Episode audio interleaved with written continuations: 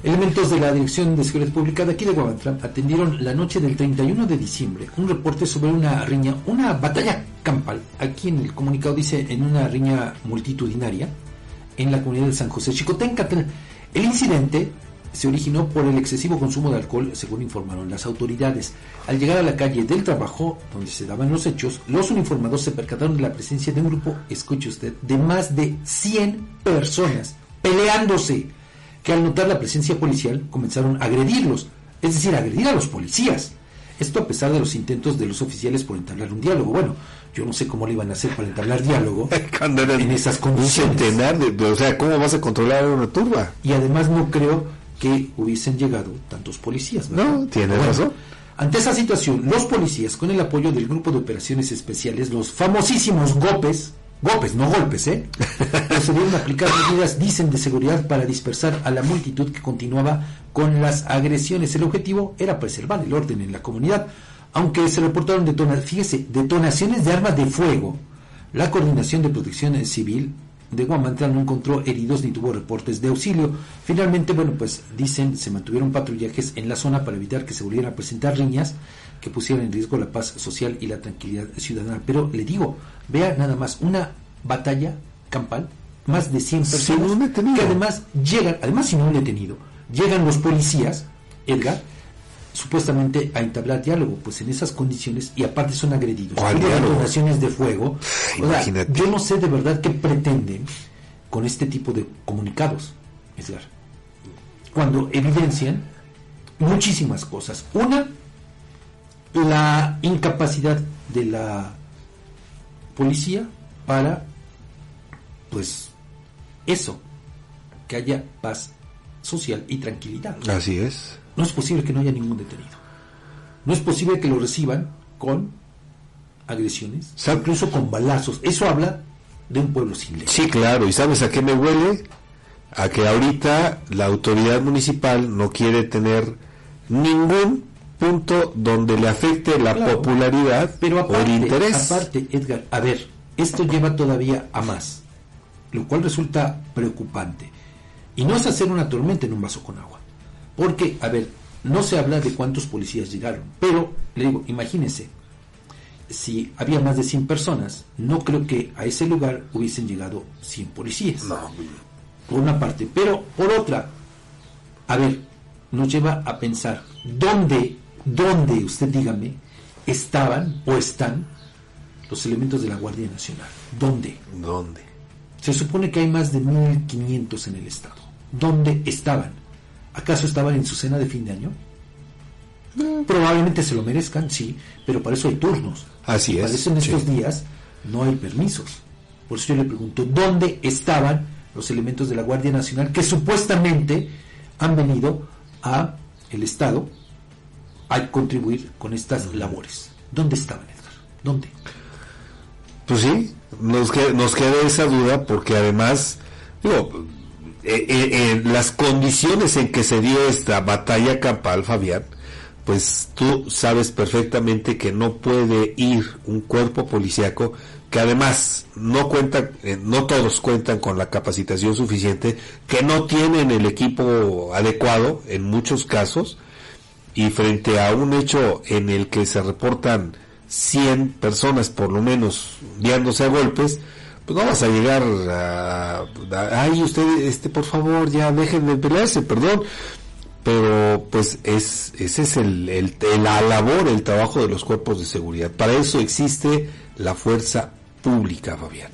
Pero bueno, le digo, ahí está el dato. Mientras tanto, fíjese, contrario a este discurso eh, porque yo recuerdo que fue una de las últimas notas que le dimos el año pasado, antes de, esta pausa que nos tomamos, eh, se hablaba sobre un dispositivo especial para evitar la venta de pirotecnia y el uso de la misma en las festividades de fin de año. Pues, ¿qué cree?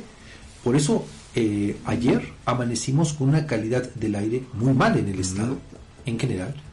Y aquí en Guamantla, bueno, ni se diga, ¿eh? O sea, la gente utilizando la pirotecnia a su libre albedrío. Yo tengo el reporte de que hubo un incidente ahí por la calle Año de Juárez. Eh, cerraron la calle con su equipo de sonido y obviamente pues no dejaban no dejaron pasar a una mujer que iba conduciendo un vehículo. Habló esta mujer a la policía y ¿sabes cuándo le contestaron? Nunca, Nunca. nunca. Sí, Aparte, pues sabemos que también hay ciertas eh, restricciones para el tema de los bailes sonideros. Bueno, pues ayer en muchas partes eran las 7 de la mañana y seguían los bailes sonideros en muchas partes. Y en el caso de la pirotecnia, bueno, ya ni le digo.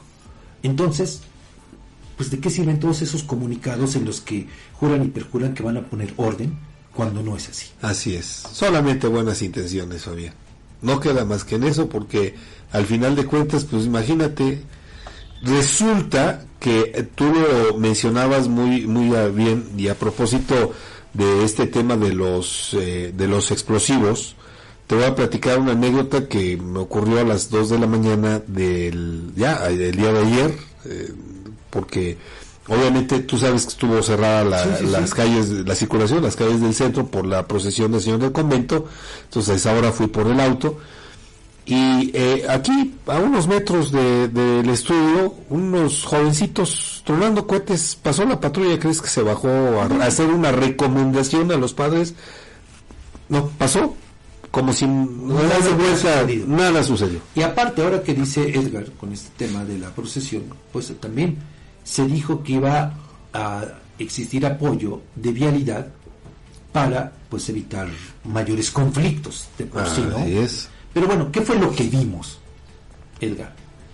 Vehículos valiéndoles en las aceras, sobre las aceras, Sí. sobre las banquetas, sin importarles que pues por ahí pasara el, El peatón. el no, Ah, el- los la procesión, ya, los tapetes. ya. Bueno, el sujeto este que también se metió aquí eh, en, por el Calvario, que le dieron sus zapes a- junto con otro sujeto también, entonces uno se pregunta, ¿y dónde? Iba a decir algo, pero no, me, me contengo. ¿Dónde estaba, estaban los elementos de vialidad? Pues fantasmas auténticos, Sí. porque si no nada de eso hubiera ocurrido. Y aquí vamos a entrar, podríamos entrar en un debate muy, muy eh, espinoso. Por ejemplo, a ver, si tú no eres católico y por tu calle pasa la procesión y tú quieres dejar tu vehículo en la calle, estamos en un conflicto. ¿Es un conflicto? Sí, sin duda. Porque tampoco te pueden imponer, ¿No? Pero, No, no, no. bueno, son muchas cuestiones, ¿no? De respeto, etcétera. Pero vean, ¿cómo es posible que se permita estacionarse sobre la banqueta? Qué barbaridad. Entonces, Es pueblo sin ley. Bien lo dijiste hace un rato, Fabián. Pueblo sin ley, porque al final de cuentas, mira, me, me llama la atención. Para cuántas cosas que se suscitan a lo largo de- del año por diferentes razones, festividades, festejos, sí. lo que tú quieras, cierran la calle desde temprano con el apoyo de, la- de vialidad y seguridad pública. Ah, porque va a pasar. Y acá no pudieron prever un, un mecanismo, no pudieron conminar. Digo, pues Edgar, eso solamente habla de la ineptitud, sí, sin duda. ¿no? De las autoridades. Sí. No hay, otra. no Tienes hay otra. razón. Porque imagínate, eh, con este sujeto que se metió, eh, ahí pudo haber eh, Ocasionado una desgracia, ¿eh? y Sí. terminado en otra situación. Sí, Ve- sí, y, sí, es cierto. y la gran pregunta es, ¿y la autoridad dónde estaba?